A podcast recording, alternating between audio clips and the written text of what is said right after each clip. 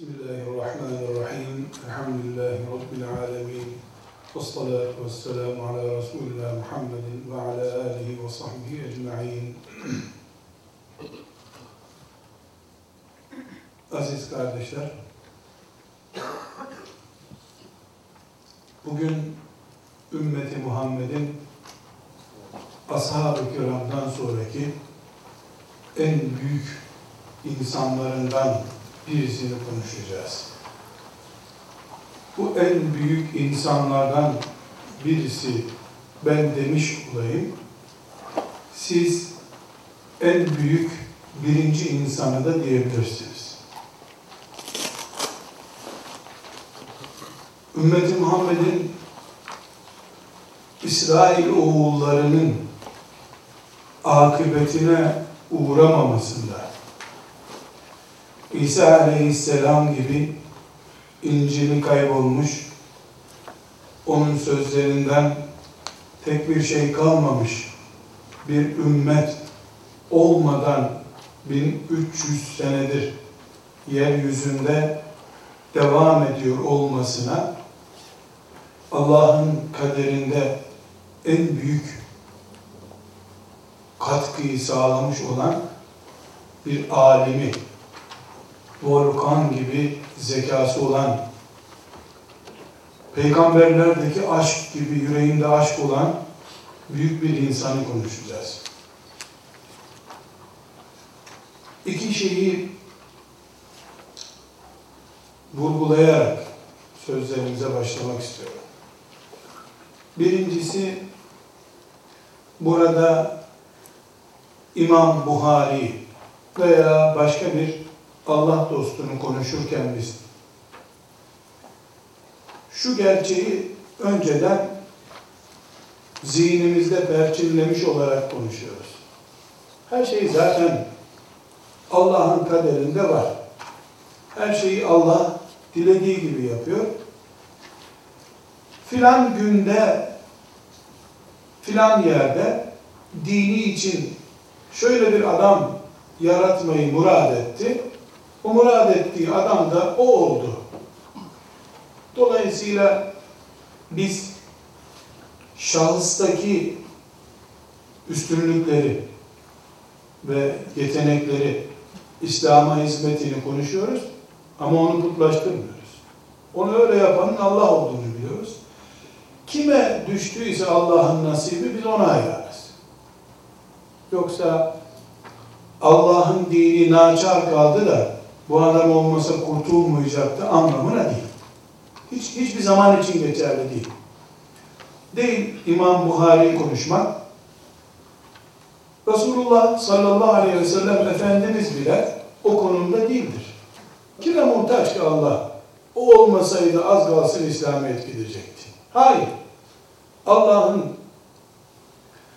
böyle bir şerefi onun kaderine yazmış olması onun için bir nasip. Biz de ona hayranız mesela. Bu birinci gerçek. Bu perspektiften, bu bakış türünden bakmamız lazım. Yoksa bazılarının yaptığı gibi e, tevhid dininden olduğumuz halde adam putlaştırırız. Bu sefer kaş yaparken göz çıkarmak değil, beyin öldürmek olur bu. Şirke düşeriz. Sanki Allah o kuluna sonuna kadar muhtaçtı. O kulu olmasaydı o dönem mesela İslamiyet gidecekti. Böyle bir şey yok.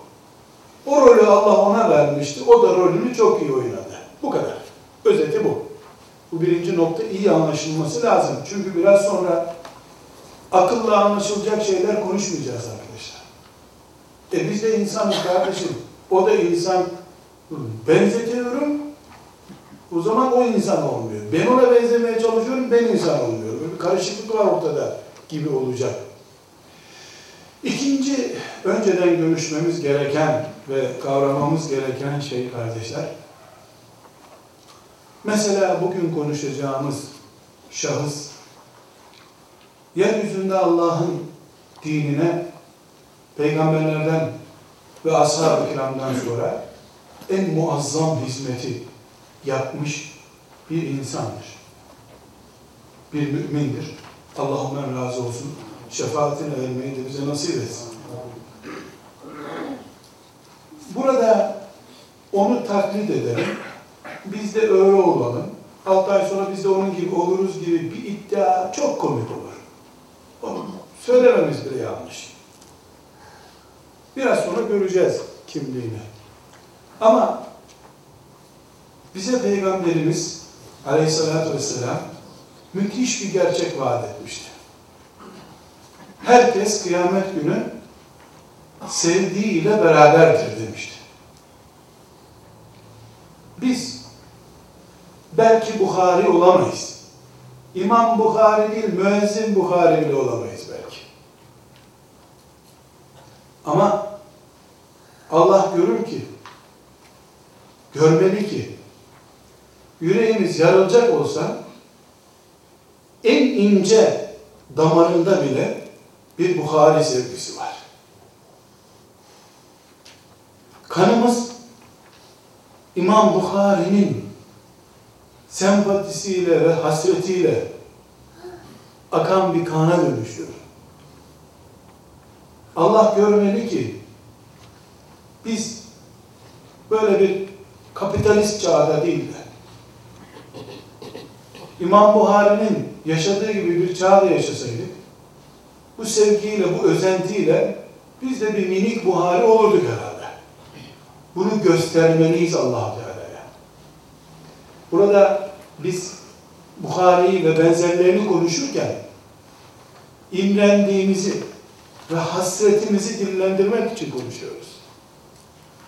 Biz filan meşhuru, filan zengini de özenebilirdik. Onlara gönlümüzde, gözümüzde yer koymadık.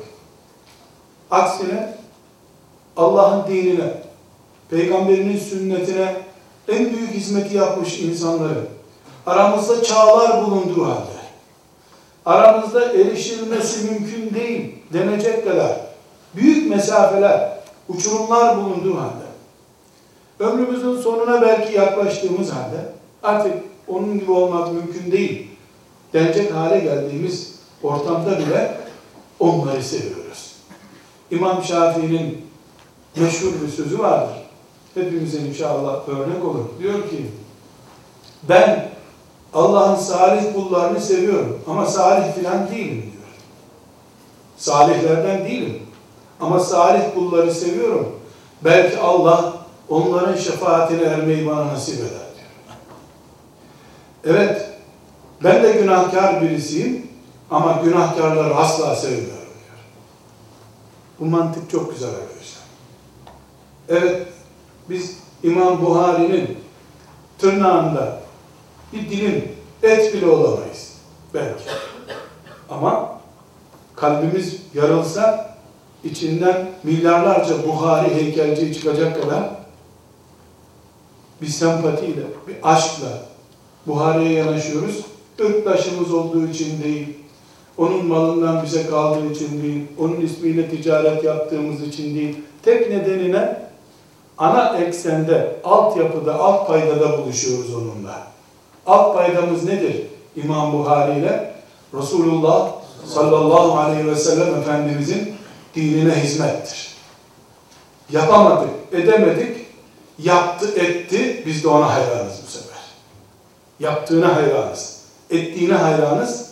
Artı bugün eğer biz burada, asıl konuşacağımız meseleden birisi bu zaten, biz burada bir İslamiyet'ten söz ediyorsak, aynı namazı kılıyorsak yeryüzünde, aynı ibadetleri yapıyorsak, aynı cihattan konuşuyorsak, aynı Kabe'ye dönüyorsak, bu on binlerce alimin, mücahidin hizmeti yanında hepsinin ufkunu çizen İmam Buhari sayesindedir.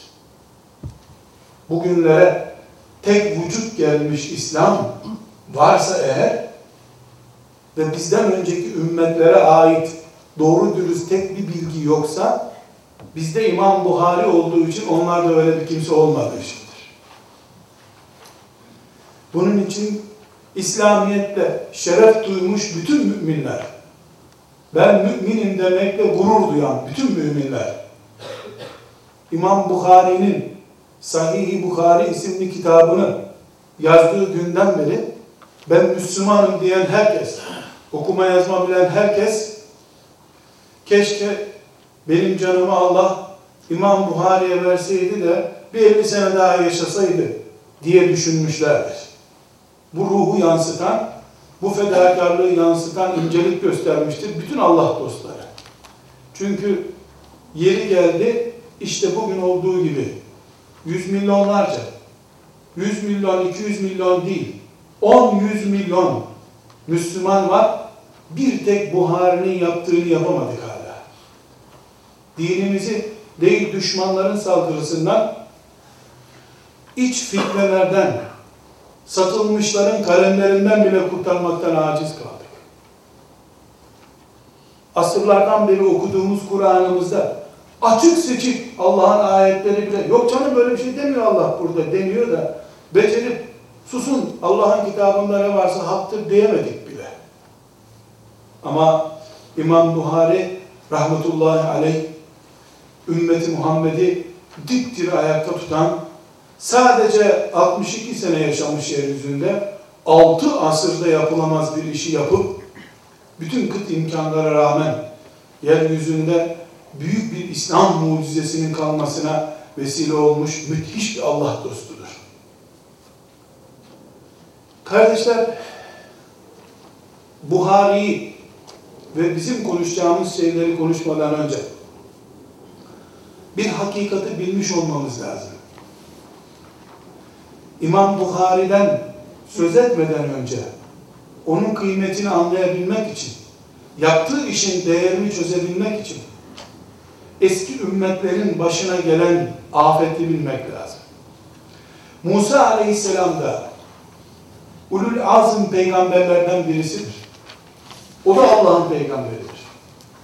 Ona da Kur'an gibi bir kitap verildi. O kitabı da Cebrail aleyhisselam verdi. O kitap da Allah'ın kitabı. Onda da Allah'ın ayetleri vardı. Ama Musa aleyhisselamdan yirmi sene sonra ne Tevrat kaldı, ne Musa aleyhisselam kaldı. Musa aleyhisselamın ölümü, onun Allah'tan getirdiği dinin de ölümü oldu. Şu Tevrat'tan bir ayettir denecek tek bir ayet yok yeryüzünde bugün.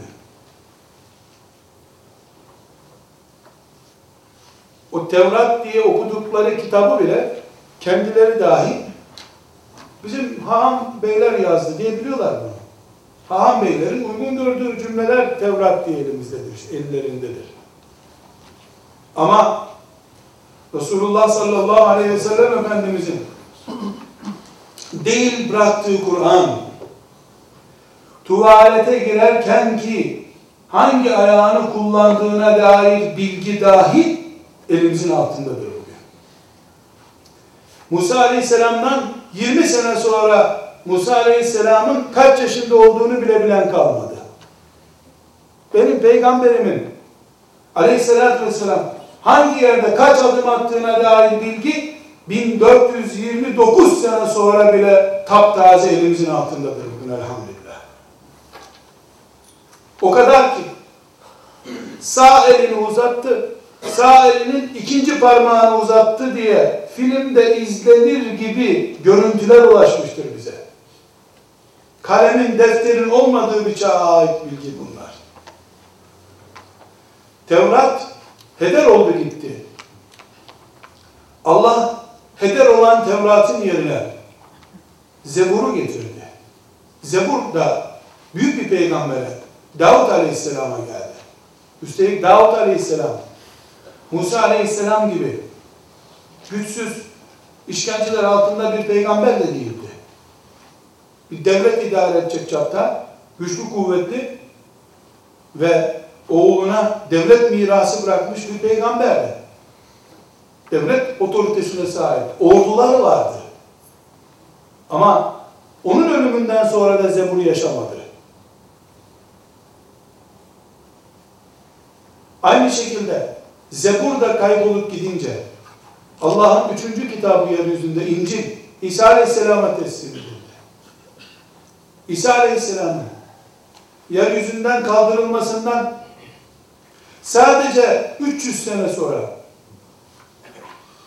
yeryüzünde Allah'ın kitabı diye yazılmış İncil sayısı dört yüz taneydi. Birinin A dediğine öbürü B diyor. Biri E diyor, biri D diyor. Birbiriyle hiç benzeşmeyen dört yüz İncil çıktı ortaya. İsa Aleyhisselam kaç yaşında peygamber olduğunu bile bilen yok ortada. Adı da gitti, kitabı da gitti, emaneti de yok oldu.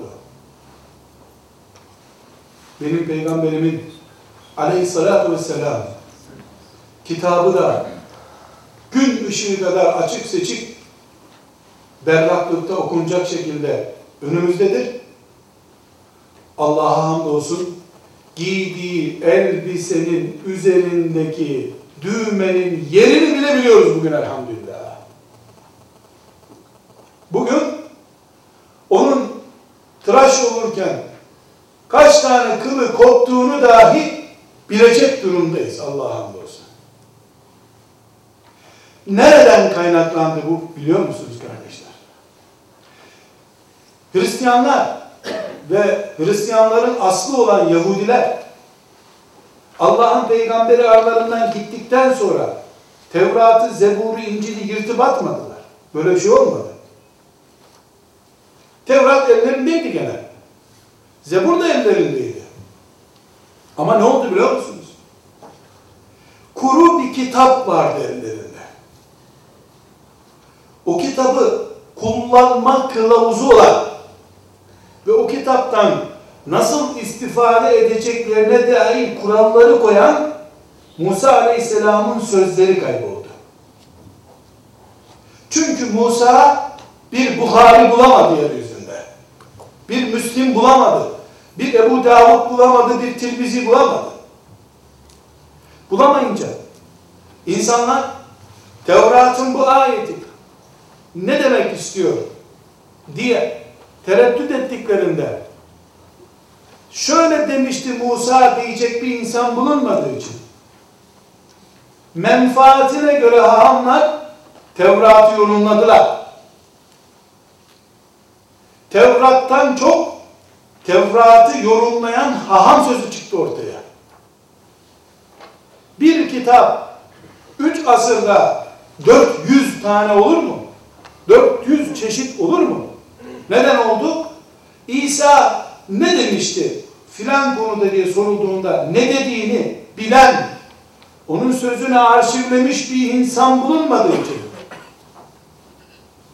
papazlar kendi zevklerine, menfaatlerine ve çıkarlarına papazlık konumunu koruyacakları şartlara göre konuşarak İncil ürettiler. İncil yirmi dedi, yüz yirmiye çıkardılar onu. İncil kırk dedi, on beşe düşürdüler. Papazların zevkine göre oldu. Neticede eski ümmetler Allah'ın gönderdiği kitabın oturacağı zemin olan peygamberlere ait Musa Aleyhisselam'a, Davut Aleyhisselam'a, İsa Aleyhisselam'a ait o kitabı koruma altına alacak olan sözleri, yani sünnetlerini muhafaza edemedikleri için açıkta kalan Tevrat yok oldu gitti. İncil korumasız kaldığı için, beşer yönlendirmesine mahkum olduğu için kaybolup gitti. En başta dedik Allah böyle bir planı vardı, ayrı bir konu. Ama bu sanaryo yeryüzünde nasıl tecelli etti onu konuşuyoruz. Peki kardeşler, Peygamber Aleyhisselam Efendimiz'e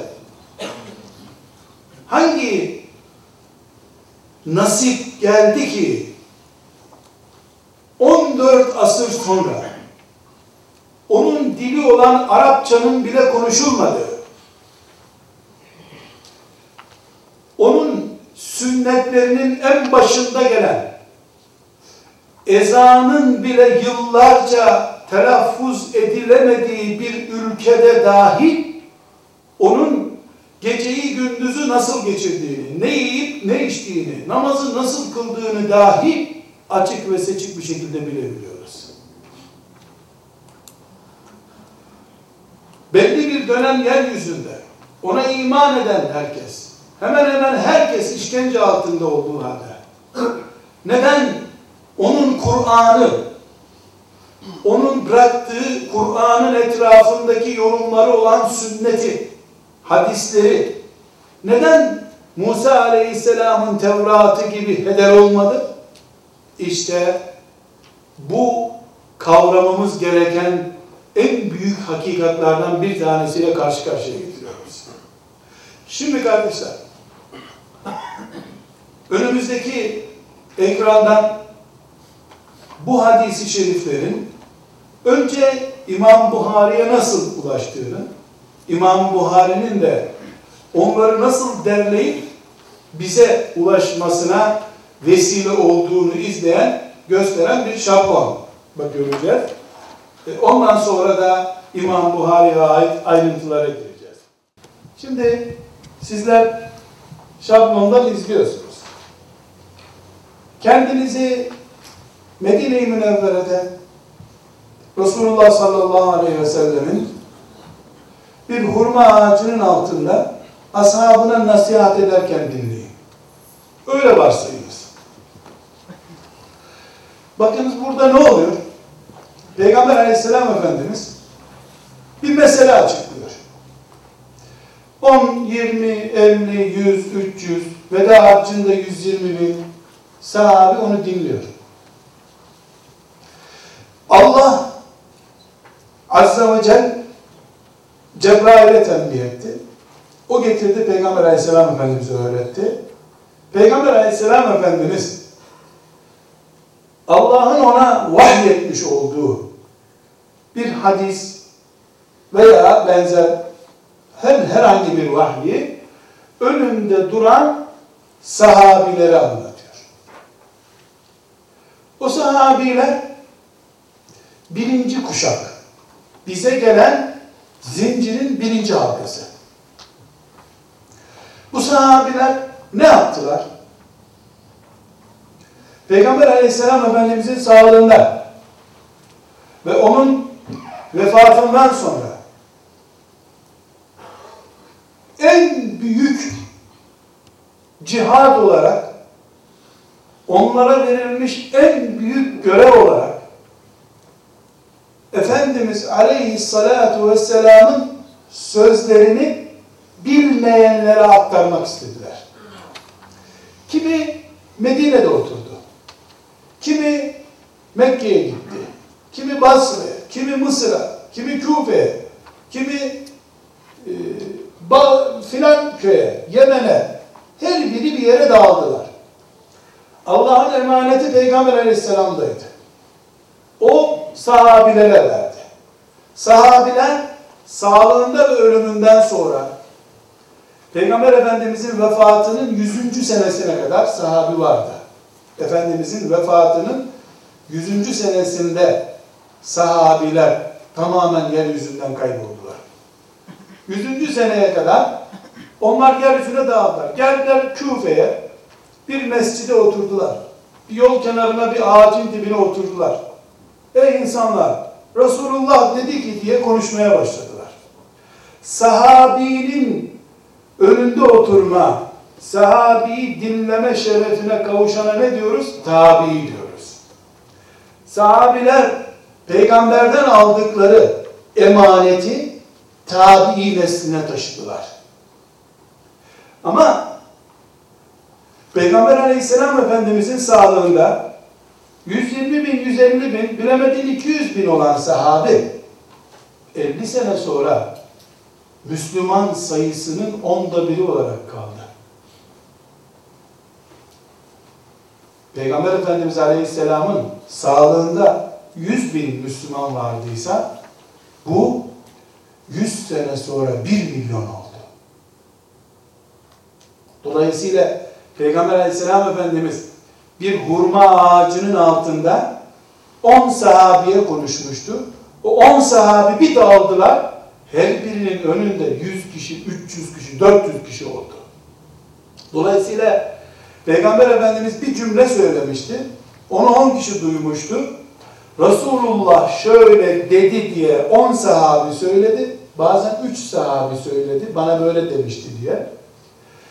Bu ikinci kuşağa, ikinci halkaya taşındığında belki bin tabi'i Resulullah böyle dedi demeye başladı. Sonra o tabiler de bizim gibi kitaplarını raflara koyup yatarken okuruz, tatilde okuruz diye beklemediler.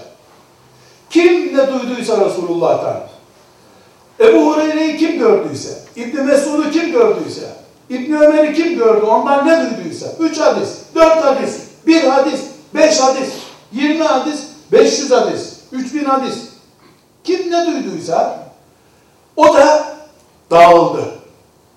Mesela ikinci halkadaki bir tabi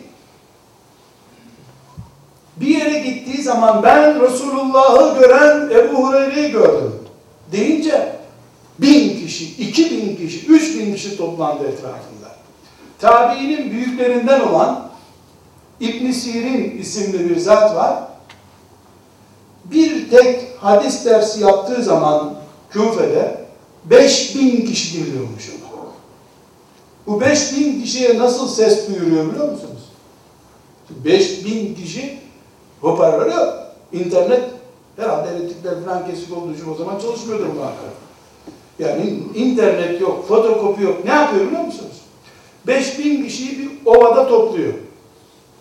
Herkes çökmüş. O da bir eşeğin üstüne çıkıyor. Bir noktada duruyor. Birinci okuyacağı hadise başlıyor. Resulullah sallallahu aleyhi ve sellem dedi ki, ben Ebu Hureyre'den duydum, Resulullah dedi ki diye onu okuyor. Ses nereye kadar gidiyor? Halkanın on metrelesine kadar. Siz burada duydunuz mu? Duyduk. Gidiyor oraya, aynı şeyi tekrar okuyor. Her tarafı halkanın otuz kırk defa o hadisi okuyarak dolaşıyor. Bağırarak, eşeğin üstünde. Kürsü olarak da eşeği kullanıyor. Seyyar kürsü. Bu şekilde otuz defa, bazen elli defa bir hadisi okuyor. Birinci hadisi duymayan kaldığını duyduk hep diyorlar. Geliyor ikinci hadise. Bu şekilde gayret edip tayla okutmuşlar. Şimdi bir hadis, Resulullah sallallahu aleyhi ve sellem Efendimiz bir tek hadis söyledi. Bunu Ebu Hureyre duydu veya Abdullah ibn Ömer duydu. Geldi iki yüz üç yüz sahabeye bunu anlattı. iki yüz tabiine, üç yüz tabiine anlattı. O tabiilerde veda hutbesinde Efendimiz sallallahu aleyhi ve sellem ne buyurmuştu? Benden bir kelime bile olsa yayın. Kim benim bir hadisimi yayarsa Allah onun yüzünü güldürsün diye dua etmişti. Bizim gibi bu duaları böyle basite almadılar. Aç, çıplak, ayakkabısız, soğuk, sıcak demeden yeryüzünü dolaştılar. Yüzlerce sahabi bugünkü Özbekistan'a gitti arkadaşlar. Kıbrıs'a gidenler oldu. Kuzey Afrika'nın içlerine kadar gittiler. Bir hadis söylerim, bir insana bir kelime öğretirim umuduyla.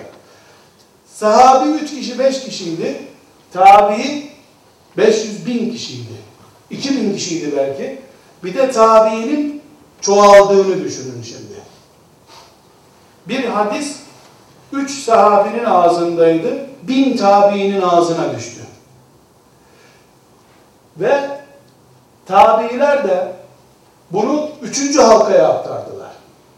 Üçüncü halkada her tabiinin en az on tane, yirmi tane talebesi olduğunu düşünün. Bunlar mesela bir Riyazu's-Salihin okumuyorlar ha. O tabi kaç hadis biliyor? yirmi tane. O yirmi tane hadisin hocası sayıyor kendisini. Onu anlatıyor. Kaç hadis biliyor? iki yüz. iki yüz hadislik hoca o. Bazısı bin hadis biliyor. Ebu Hureyre beş bin hadis biliyor. Mesela herkesin farklı bir. Herkes ne biliyorsa. Çok bilme diye bir şartları yok. Bir tane bir tane. Çünkü bir hadis öğretene de Peygamber Efendimiz dua etmiş aleyhissalatü vesselam. Onunla o duayı yakalamaya çalışıyorlar. Onlar sahabilerde yirmi otuz kişi, tabiinde üç bin beş bin kişi belki üçüncü nesle geldi. Yani tabiin neslinin talebeleri on binler oldu bu sefer. Onlar hummalı bir şekilde müthiş bir çalışmaya giriştiler. Karıncalar gibi dağıldılar yeryüzünde.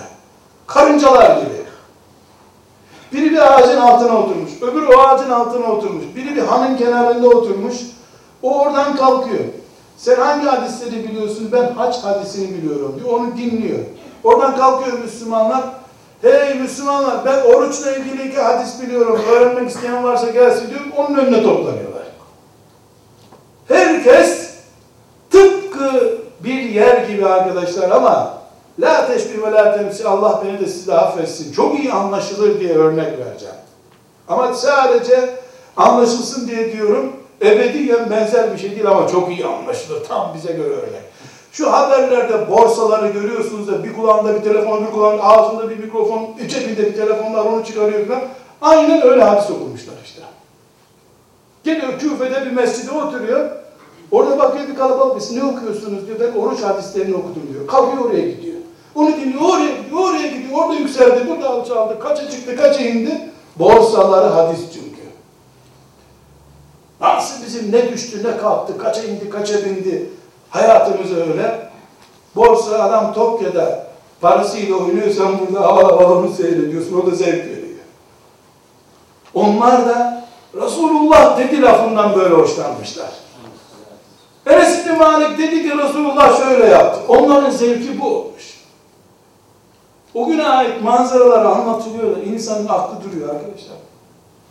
Bağdat'ta Ahmed bin Hanbel bir yerde ders okutuyor. Üç bin, dört bin kişi onu dinliyor. Ali bin al-Madini diye bir, onun emsali birisi var. O bir yerde okudu. İki, üç bin kişi orada. Borsa, borsa her şey hadis üzerinden. O kadar müthiş bir şey ki arkadaşlar. On binlerce, yüz bine varmış büyük bir kitle Resulullah'ın hadislerini gelecek kuşağa aktarmaya çalışıyor.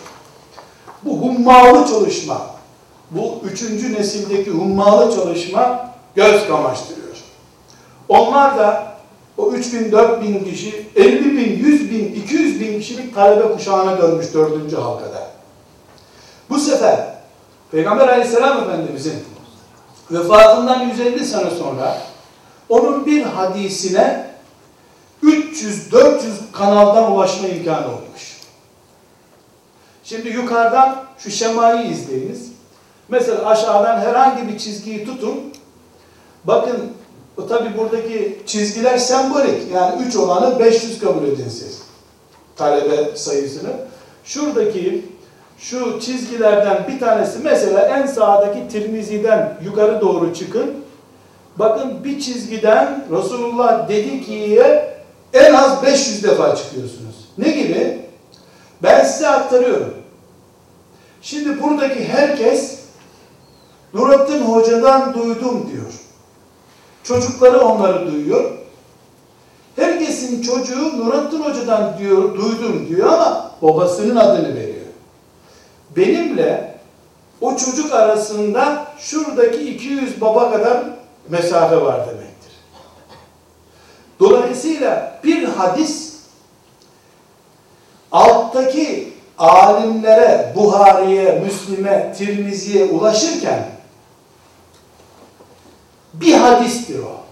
Resulullah sallallahu aleyhi ve sellem Efendimiz ameller niyetlere göredir demiştir. Ama onu Buhari'ye ulaştıran üç yüz dört yüz kişi var. Bu aradaki bu hummalı faaliyet esnasında ortaya bir sorun da çıkmış. Herkes şimdi elindeki dövizi bozdurmaya çalışıyor ya, sahte dövizler de çıkmış bu sefer. Sahte paraları da bozdurmaya kalkan olmuş. Çünkü adam yarı duyuyor, yarı duymuyor. Ulan bugün Bağdat'ta filan camide oturdum, Küfe'de filan camideydim. Orada birisi dedi, Resulullah sallallahu aleyhi ve sellem şöyle buyurmuş. Ya etme. Nasıl buyurmuş? Şöyle demiş. Tamam. Adam yalan diyecek hali yok da Müslüman. Adam yanlış anlamış. Tam anlayamamış. Cahil, yarı duymuş. Sağır, yarım duymuş. Bu sefer beşinci halkaya gelindiğinde elimizde aslında yirmi bin otuz bin tane olan hadisin on binlerce tekrar edilmiş şekli var. ulaşım kanalları çok farklı. Yani bir noktaya gidiyor hepsi. Hepsi Ebu Hureyre'ye, hepsi İbn Abbas'a gidiyor ama onlarca, yüzlerce kanaldan gidiyor. İsimler çoğalmış. Bir kargaşalık çıkmış ortaya. Hadis mi hadis? Nerede yazıyor? İşte filan kağıdın kenarında gördüm. Birinin çıkıp bu hadislerin aslı kim, nesli ne diye bakması gerekti. Fakat yüz elli sene sahabi ölmüş. Sahabi yok, gidip sorsan sen böyle dedin mi diye. Soruşturma yapacaksın. Tabi de gitmiş. Tabi de yok ortada. Tabi'den sonraki mübarek nesil o da. Üçüncü nesilde ölmüş. E, Resulullah sallallahu aleyhi ve sellem'den yüz doksan sene sonra, iki yüz sene sonra. Soruşturma yapacak kimse yok. Ortada yaşayan dördüncü nesil ve beşinci nesil var. Bunlara soruştur soruşturdu. Adam diyor ki ben İbn Sirin'i gördüm diyor. Hasan Basri'yi gördüm diyor. Ne sordun ona? Şöyle sordum. Ortaya araştırmak için tek bir imkan çıktı. Ne imkanı? Birisinin çıkıp mesela beşinci halkadan birisi şu okları izleyip dördüncü halkadan bir isim veriyor. Diyor ki dördüncü halkadan filanca adam bana dedi ki Resulullah böyle buyurdu. O kimden duymuş? O da üçüncü halkadan filancadan duymuş. O kimden duymuş? İkinci halkadan filancadan. O kimden duymuş? Ebu Hureyre'den duymuş.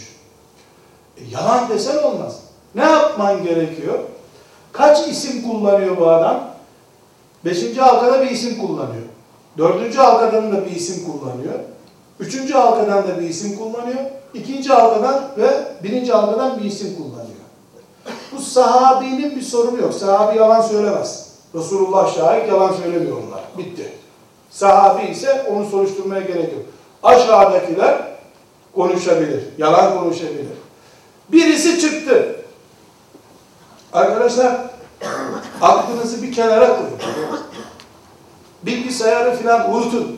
Böyle bir alet yok yeryüzünde.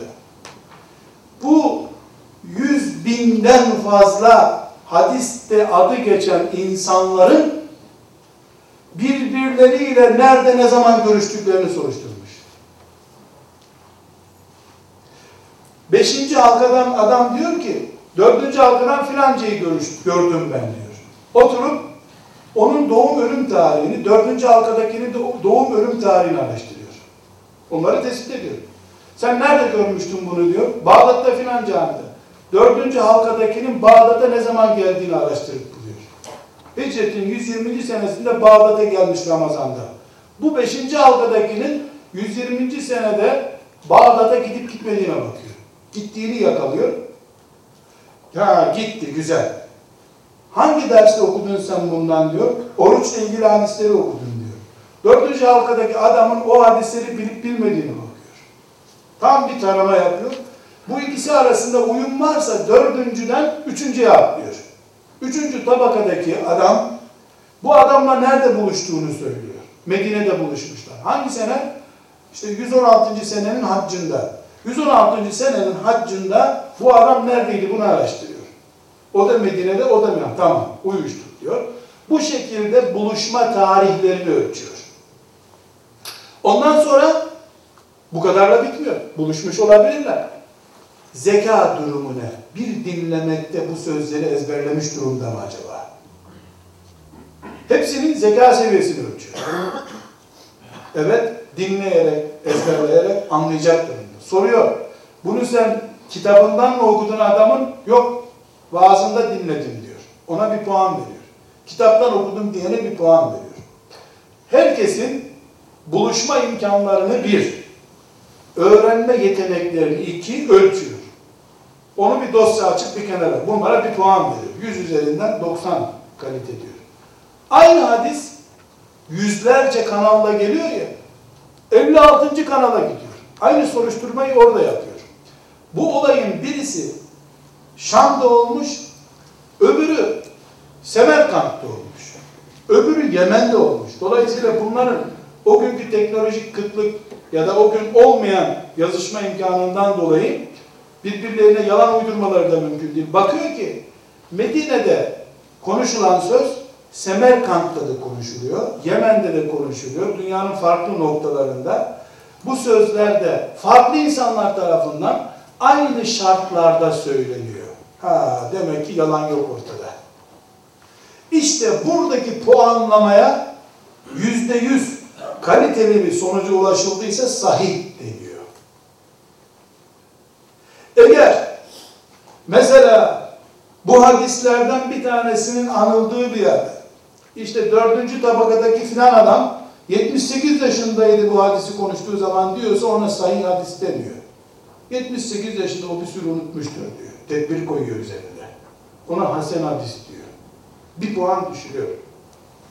Eğer bu yolda mesela o beşinci tabakadaki ravi ona ispat edemezse o gün Bağdat'ta bulunduğunu, faturasını filan, otel faturasını filan gösteremediğini kabul et, ona zayıf hadis diyor. Zayıf hadiste de amel yok zaten. Arkadaşlar, İmam Buhari, Muhammed bin İsmail el-Buhari tam altı yüz bin hadis bu şekilde araştırmış. Ve bunlardan yaklaşık dört bin tanesini bir kitapta toplayıp yazmış. O kitaba da sahih adını vermiş. Sahih demek Resulullah'a ait olduğu yüzde yüz araştırılıp test edilmiş hadisler demek. Kendi zamanının en büyük muhaddisleri olan Ahmed bin Hanbal ve benzeri büyük isimlere bunu götürmüş. Böyle bir çalışma yaptım, bakın demiş. on altı yıl sürmüş bu çalışması. on altı yıl. O zamanki alimler hayran olmuşlar. Yani bunu nasıl ulaştınız? Çünkü Ahmed bin Hanbal onun hocası aslında. Hocasına götürmüş çalışmasını. Ve o gün ümmeti Muhammed huzur içerisinde bir akşam uyumuşlar. Çünkü Resulullah sallallahu aleyhi ve sellemin hadis-i şerifleri kaybolmama garantisine ulaştı. Musa aleyhisselamın akıbeti, Tevrat'ın akıbeti ebediyen bir daha ümmeti Muhammed'e gelmeyecek. Çünkü Sahih Buhari var dendi. Bütün alimler huzur içerisinde oldu. Muhammed bin İsmail el-Buhari bu hizmeti yaparken kardeşler, Buhara doğum, adından da anlaşıldığı gibi Buharalı. Buhara Özbekistan'da biliyorsunuz. Arkadaşlar sadece e, bugün arkadaşlara ölçtürdüm. Böyle kuş bakışı ölçüm yapılıyor internette. Kuş bakışı, yani dereleri, denizleri de böyle atlayarak geçtiğimizde yüz yirmi bin kilometre yol kat edilmiş. Bu çalışmayı yapabilmek için. Mesela Bağdat'tan Mısır'a gelmiş, estağfurullah, Buhara'dan Mısır'a gelmiş, Buhara'dan Mısır, deniz meniz hepsini dümdüz geçti mi üç bin iki yüz kilometre görünüyor. Bir atı var, atının arkasında yerlerinde kitapları, kalemleri, defterleri böyle dolu, bir de bir hizmetçisi var, o hizmetçisiyle çıkıyor Buhara'dan, nereye gidiyor biliyor musunuz arkadaşlar? Mısır'da birisi var, on altı tane hadis biliyormuş. O on altı tane cümleyi öğrenmeye gidiyor. Geliyor, dikkat edin. Mısır'a kadar geliyor. üç bin iki yüz kilometre uçak gidişiyle. Çöller, böller, kaç? beş on saatte gelmiştir herhalde işte.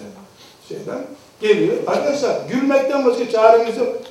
Ya onlar insanlıkta bir takım yanlış yerdeydiler ya biz farklı bir yerdeyiz. İkimiz de insansak bir karışıklık var ortada. Ne himmet, ne aşk bu. Enteresan bir şey geliyor, işte adres soruyor. Filanca alemi tanıyan var mı diyor. Filan yerde diyorlar, gidiyor.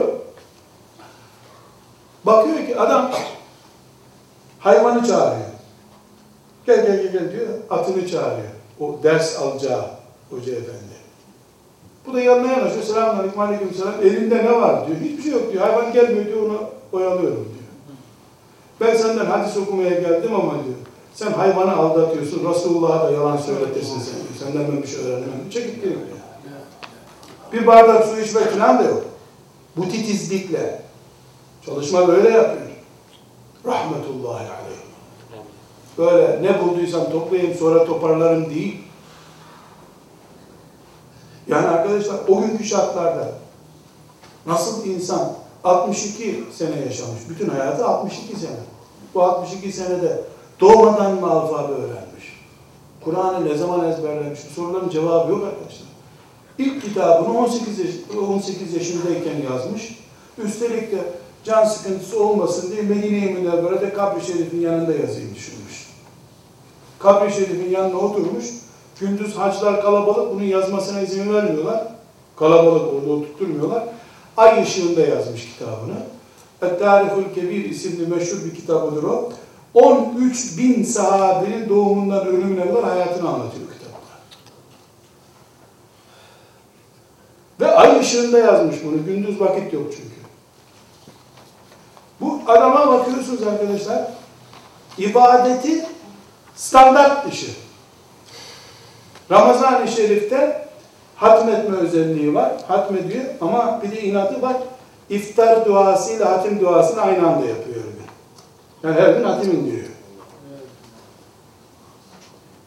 Teravide başlıyor hatimine. Gündüz gece o iftara gelince iftar duasıyla hatim duası yapacak. Zevk de ayrı. Bir de zevk adamı.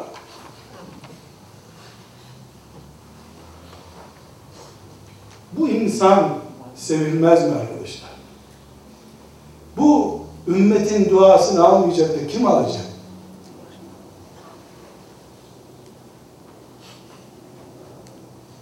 Bir arkadaşı bahçesine çağırmış. Bahçesinde öğle namazı kılalım demişler. Öğle namazı kılıyorlar. Farzdan sonra sünneti kılıyorlar. Sünneti kılmış. İşte bunu bekliyorlar. Herkes buna hayran var. İmam Müslim bile bunun talebesidir arkadaşlar. Meşhur hadis alimi İmam Müslim, İmam Tirmizi, İmam Nesai bunun talebesidir. Namaz kılmışlar. Bu da namazdan sonra yahu çocuklar demiş, şu sırtım, bir baksanıza gömleğimin altında ne var demiş. Açmışlar ki, bir eşek arısı on altı yerden sokmuş buna. Yara bere içinde kalmış sırtı. Demişler, üstad, e, bu bir defa soktuğunda seni anlamadın mı, anladın demiş. E niye namazı bozmadın, bu nafile namaz nihayetinde? Uzun bir sure okuyordum, sureyi bölmek istemedim demiş. Zammı sure okuyor da, sureyi bölmek istememiş. Eşek arası sokuyor bunu on altı defa. Allah dostu. Kendini Kur'an'a adamış insanlar. Uzun sure okuyormuş da ikinci rekatta neyse sureyi bölmemek için eşek arasına da ses çıkarmıyor. İmam Müslim o da böyle enteresan bir hadis alimi rahmetullahi aleyh. O gitmiş Semerkant'ta elini öpmeye gitmiş hocasının. O da yanaşmamış, el öpme, ettirmekten istememiş. Durmuş, üstadım demiş. Ne eli ya? Uzat şu ayaklarını öpeyim demiş. Sen Resulullah'ı ölümsüzleştirdin bu dünyada demiş. Sen muhaddislerin efendisisin. Her halükarda kardeşler, Muhammad bin İsmail al-Buhari rahmetullahi aleyh, elinizdeki broşürde de okuyacaksınız. Bu ümmetin yüz akıdır. Ondan önce İmam-ı Azam yaşamıştı, İmam Malik, İmam Şafi'i yaşamıştı. Ahmet bin Hanbal de bunun hocası zaten. Babası da İmam Malik'in talebesi. Böyle kökten dola dola geliyor. Bütün mezhepler bizim mezhebimizden geliyor. Çünkü hocalarından birisi de Hanefi'dir. bin seksen hocadan ders okumuş arkadaşlar. Kendisi ölümünden bir ay önce naklediyor. Hocaların bin seksene ulaştı diyor. Gitmiş işte Bağdat'ta bir caminin dibinde bulmuş hepsini. Değil arkadaşlar ya. Allah için gezdiği yerlere bir bakın. Uçakla bugün çıksanız altı ayda geri gelemezsiniz. Öyle yerlere dolaşmış. Duyuyor işte Mekke'de birisi var. Mesela ilk hadis icazetini on altı yaşında Mekke'de almış. Annesi bunu hacca götürmüş. Babası çok küçük yaşta vefat etmiş. Hacca götürmüş. Orada hadis okuyan birisi dikkatini çekmiş, siz gidin anne demiş, ben burada hadis okuyacağım. Kalmışlar. Kalmış. Kalış o kalış. Bir daha ne ana gördü ne bir şey gördü.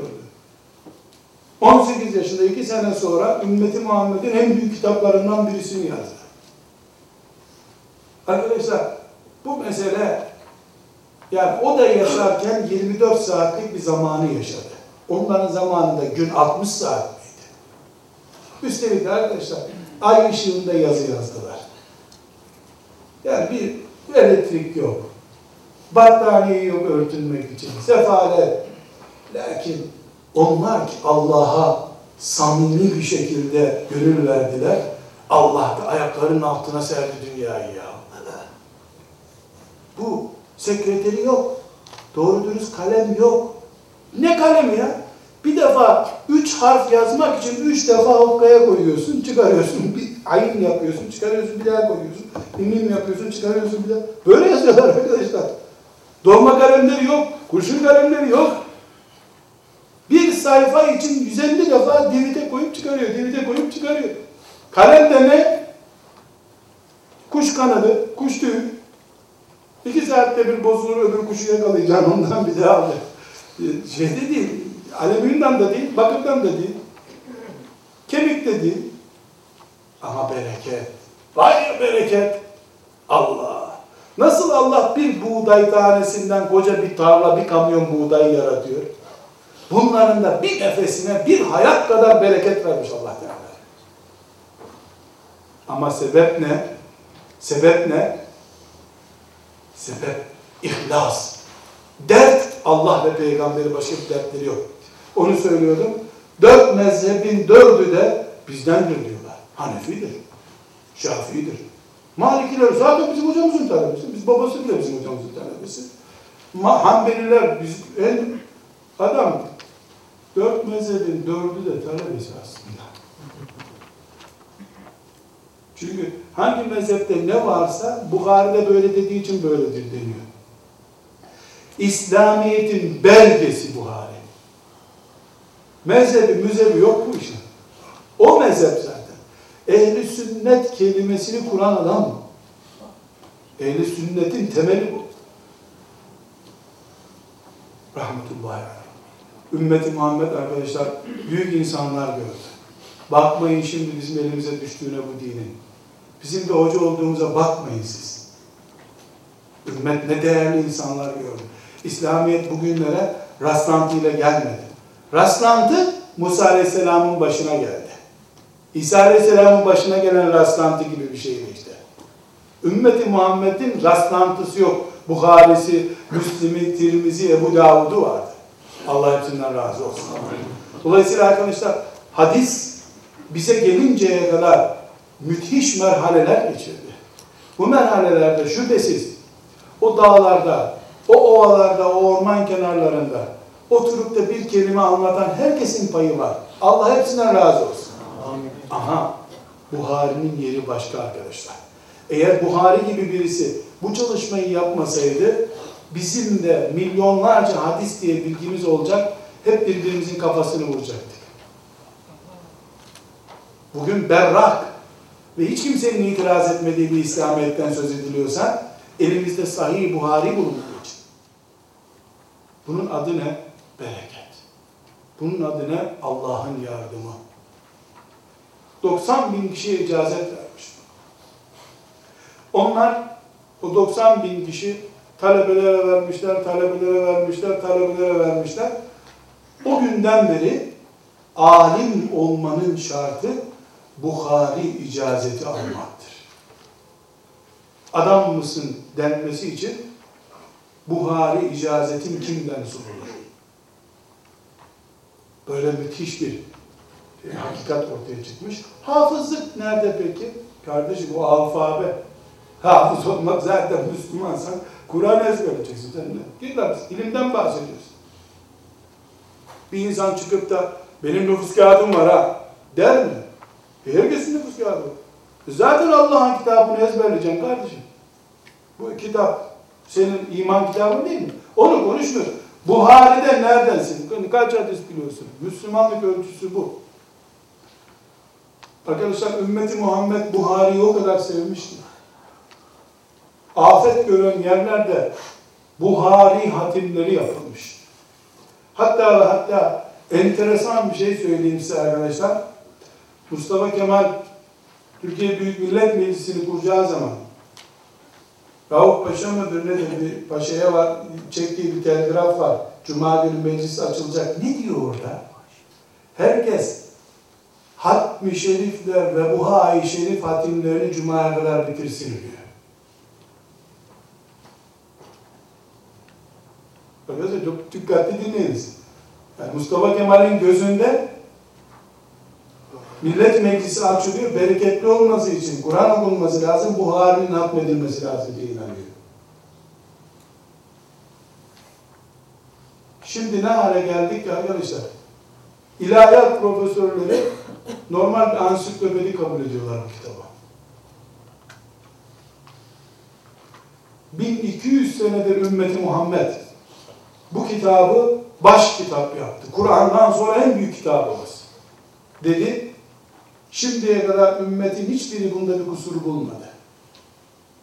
Greenwich'te, şurada burada ilahiyat doktorası papazlardan yapıp gelenler şimdi Buhari'de kusur buluyorlar. Sahih Buhari'nin şurası eğri, burası doğru diyorlar.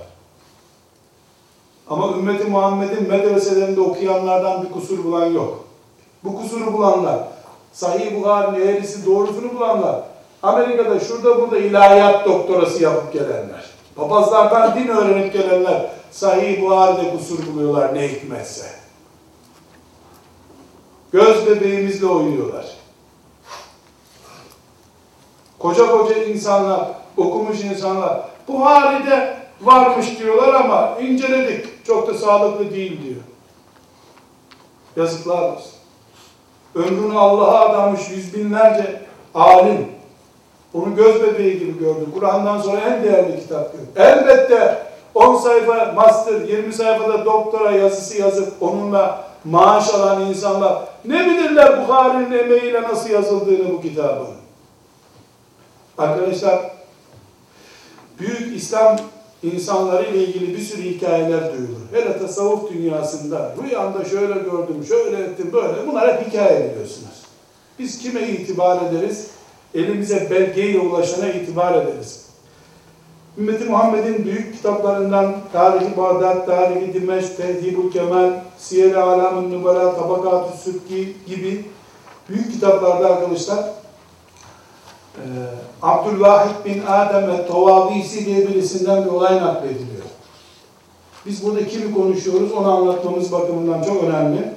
Bu Tawawisi denen zat diyor ki bir gece Resulullah sallallahu aleyhi ve sellem'in rüyamda gördüm diyor. Yanında da bir grup sahabi vardı. Efendimiz öne çıkmış bir kenarda bekliyordu diyor. Selamun aleyküm ya Resulullah dedim. Aleyküm selam dedi bana diyor. Hayrola ya Resulullah burada ne bekliyorsun? Dedim diyor. Demiş ki Muhammed bin İsmail al-Buhari'yi bekliyorum demiş. Bu Tavabisi diyor ki mutluluktan uyandım diyor. Yani Resulullah'ı rüyasında görmüş. Sabahleyin baktım ki Muhammed bin İsmail öldü diye insanlar ağlıyorlar diyor. Allah. Allah. Elbette tabii e, herkesin bakışı farklı arkadaşlar. Resulullah'ın gözünde değerli olmak, herkesin gözünde değerli olmak olmayabiliyor. Ama bizim için değerin ölçüsü budur. Ümmetime yaptığı hizmetle ben onu ölçerim. Bugün Müslümanım diyorsam, benim dinim Yahudiliğin akıbetine uğramadan bugünlere geldiyse, benim dinim Davud Aleyhisselam'ın Zebur'u gibi kaybolmuş bir Kur'an'la gelmediyse bana, Allah İmam Buhari'den razı olsun. Hocalarından razı olsun. Talebelerinden razı olsun. Bizi de onlarla beraber huzuruna kabul buyursun. Herkes sevdiğiyle arkadaşlar. Herkes sevdiğiyle. Ortada bir de vefa meselesi var tabii. Din sana birisinin eliyle gelecek, sen onu iki tane papazın hatırı için tenkit edeceksin. İnsan Allah'tan utanmıyorsan, o papazdan utan bari ya. O papazdan utan be. O bile uydurup sahte dinini bırakmamış da sana reklamını yapıyor.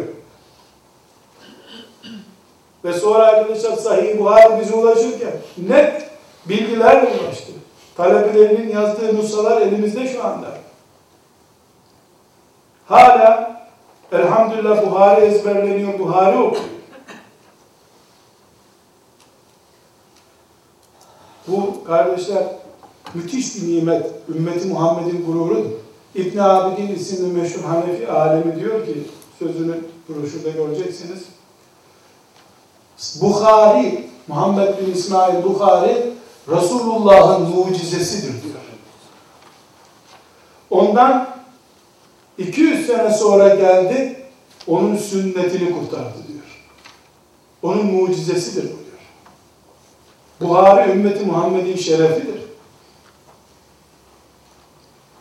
Burada kardeşler, şahıs olarak kimseyi tenkit etmiyoruz ama biz ümmeti Muhammed'in değerleriyle, ümmeti Muhammed'in büyükleriyle laubali davranılmasına tahammül edemeyiz.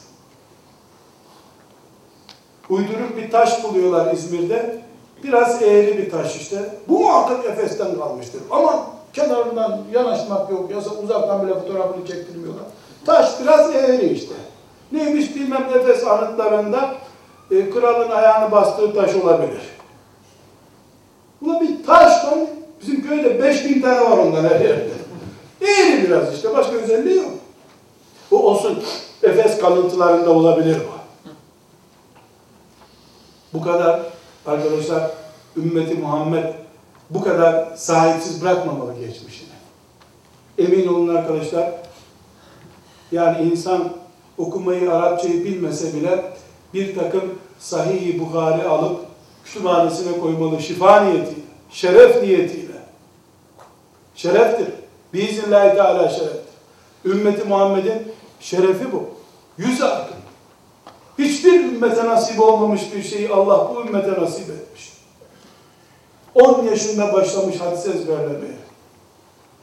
Ve size çok garip bir şey söyleyeyim mi arkadaşlar? Bunu bir kenara koyun, hepimize de bir umut olsun. Dedesi mecusi Buhari'nin. Ashab çocuğu filan da değil. Özbek Türklerinden işte, görüyorsunuz Özbekistan'da. Dedesi mecusi. Büyük dedesi mecusilerin ileri gelenlerinden biri zaten. İman ediyor. Babası İmam Malik'e talebe oluyor. Oğlu ümmeti Muhammed'e tac oluyor. Bilmem ne hoca çocuğu da işte filan konservatuarda müzik öğreniyor. Baban neydi önemli değil, deden kimdi önemli değil. Sen ne yapıyorsun kardeşim, ümmet için neler yaptın? Sultan Fatih'in çocuğusun, çok mu önemli? Kimin çocuğu olduğun değil. Şimdi ne yapıyorsun? Neredesin? Ümmetinden hangi hayır gördü? Önemli olan bu.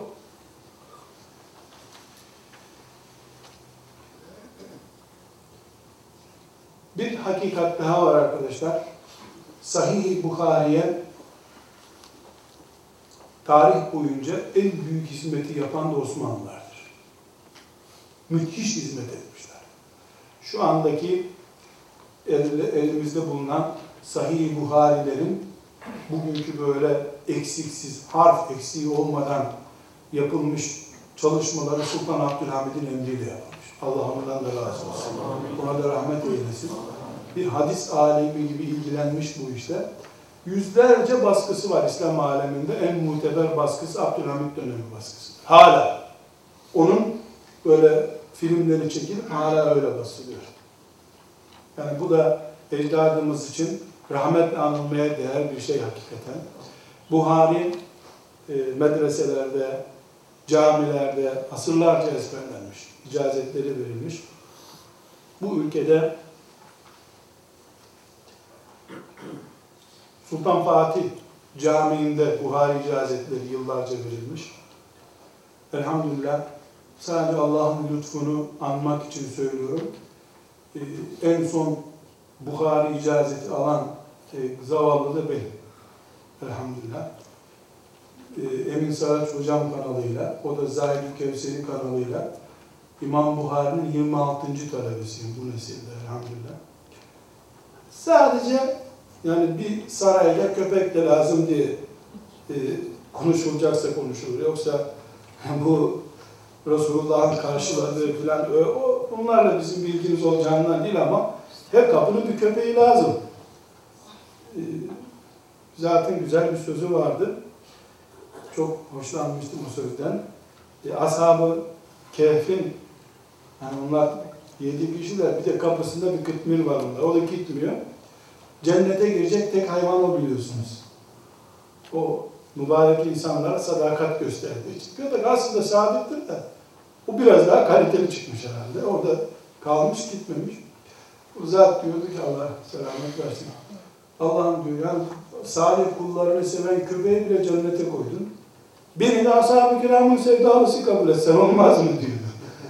Çok hoş bir tespit. Ben elhamdülillah hayatımın en mutlu gününü Eyüp Sultan da hocamız orada icazet veriyor. Kabir Şerif'in oraya gittik. Orada tören yapıp icazetimi aldığımda hayatımın en mutlu gününü yaşadım.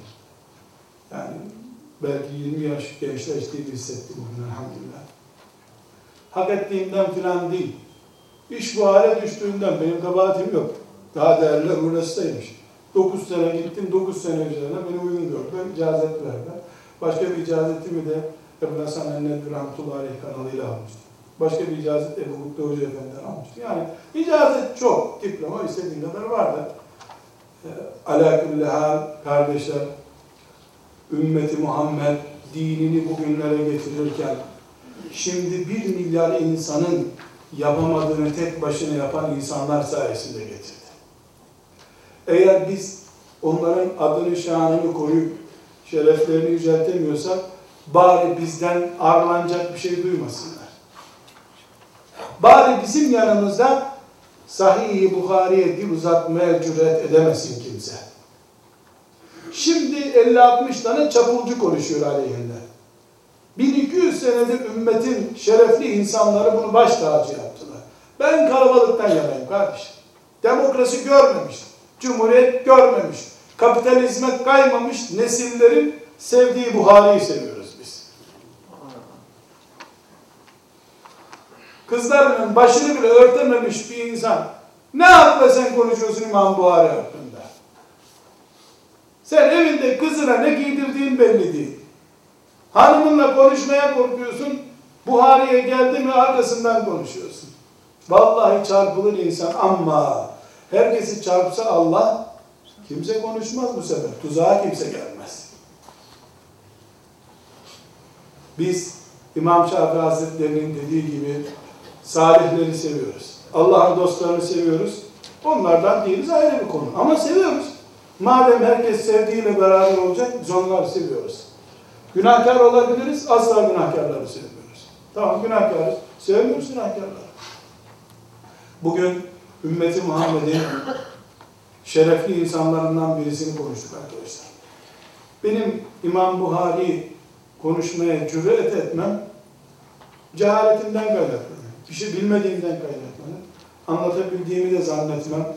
Anlatmak da mümkün değil. Kavanozun dışından balın tadını nasıl anlayacaksın kardeşim? Nasıl anlayacaksın? Kavanozun dışını yala, yala, yala, yala. Cam yapıyorsun, bal değil.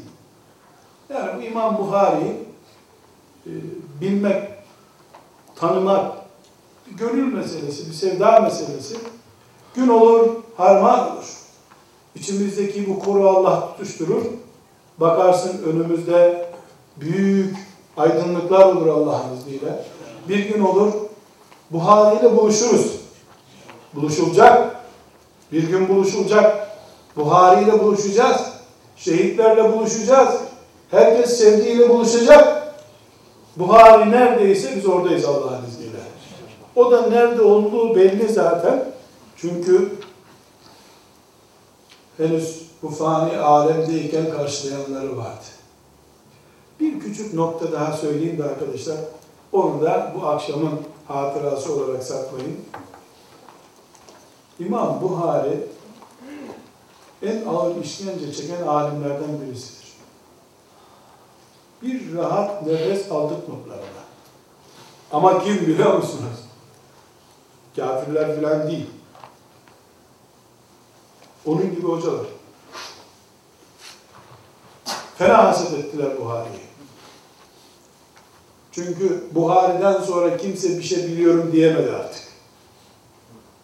Bilgi kalitesini uzaya çıkardı. Gecekondu'da oturanlar bununla uğraşmak zorunda kaldılar. Hristiyan için söylenmez sözleri söylediler bunun için. Valilere baskı yaptılar. Kaçacak şehir bulamadı. Oraya gitti, oraya gitti, oraya gitti, oraya gitti. Yerden kovdular bunu. Fitne çıkarıyorsun dediler. Bağdat'a gittiğinde enteresan bir sınava tutmuşlar bunu. Demişler ki ya uyduruyorsun ya seni imtihan edecek demişler. Tamam söyleyin demiş. Bu sistemi anladınız değil mi şimdi? Yüz tane hadis okumuşlar buna. Hadiste kimin kimden duyduğu söyleniyor. Ama mesela dördüncü halkanın birinci adamını yedinci yere koymuşlar. Yedinciyi üçüncü yere koymuşlar. beş yüz tane bir, iki, üç, yüz, üç yüz, dört yüz, beş yüz diye dizilmiş isim kabul edeyim. beş yüz kişinin ismini alabor etmişler bunları. Karıştırmışlar, okumuşlar. Demişler ki böyle bir hadis biliyor musun? Ben size demiş, okuduğunuzu bir tekrar edeyim önce demiş. İlk defa duyduğu beş yüz karışık ismi tekrar etmiş onlar orada. Şimdi doğruları da söyleyeyim size demiş. Çok karıştırdınız bunları demiş. Doğruları da tekrar etmiş. Yani beş yüz ismi yazın ya da hayır beş ismi yazın okuyun birisine. Karıştırıp bir daha okuyun görürsünüz ne yaptığını kadar. İmam Buhari'nin rahmetullahi aleyh. Pes etmişler ama peşini bırakmamışlar. Haset var ya, alim de olsan çıkmıyor senden. Çok işkence çekmiş. Vefatından çok az bir zaman önce ellerini kaldırmış Allah'ın bir talebesinin evinde misafir kalıyor. O talebesi hatırasını anlatıyor. Barrak diye bir talebesi var. Allah ona da rahmet eylesin. Bu hatıralar hep ondan geldi bize. Talebelerinden. Allah'ım demiş, koca dünyada gidecek yerim kalmadı. Beni sen al. İki gün sonra da vefat etmiş.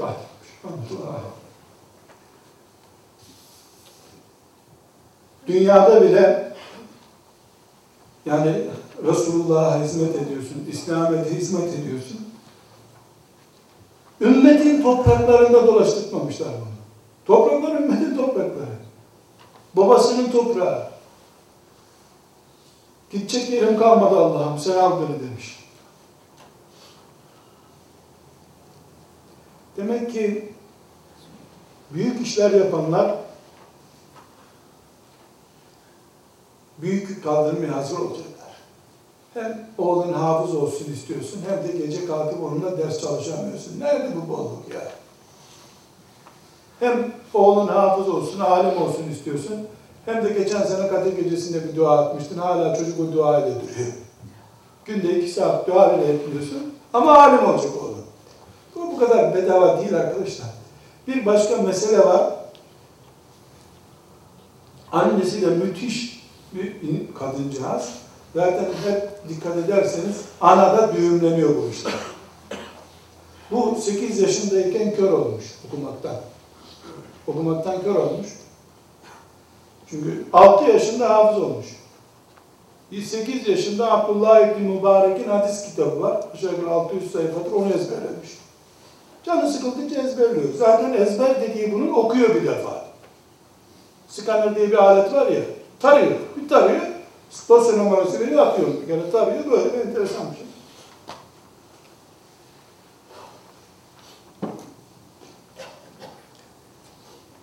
İki sene öyle kör kalmış. Bu sefer dinleyerek ezberliyor. Derken annesi ağlamış, sızlamış. Bir gece teheccüde dua etmiş. Çocuğu ama babası yok çocuğun. Anne kahroluyor. Nasıl dua ettiyse o gece rüyasında İbrahim Aleyhisselam görmüş. Annesi be kadın demiş. Tamam kalk çocuğun görüyor demiş. Kalkmış hakikaten çocuk görüyor. Yani iki senelik amalık döneminden sonra. Her şey arkadaşlar Allah'ın elinde. Allah da bizim yüreğimizdeki ciddiyete bakıyor. İhlasa bakıyor. Kimsin sen? Kuru laf istemiyor ki Allah. Bir heyecan istiyor. Bir silkiniş istiyor. Herkes mücahit, Halid ibn Velid olmak ister. Herkes Buhari olmak ister. Ama istediğinin bedeli var kardeşim. Bu bedeli Allah ödemeyi hepimize nasip etsin. Önümüzdeki dersimizde de inşallah bir değişik, bundan dört yüz sene sonra gelen başka bir Buhari var. Riyazu's-Salihin'in sahibi İmam Nevevi'yi konuşacağız inşallah. O bir başka fırtına. Yani onun onun vadisinde zaten benzeri yok. on beş gün sonra inşallah İmam Nevevi görüşmek üzere. Allah'a emanet olun.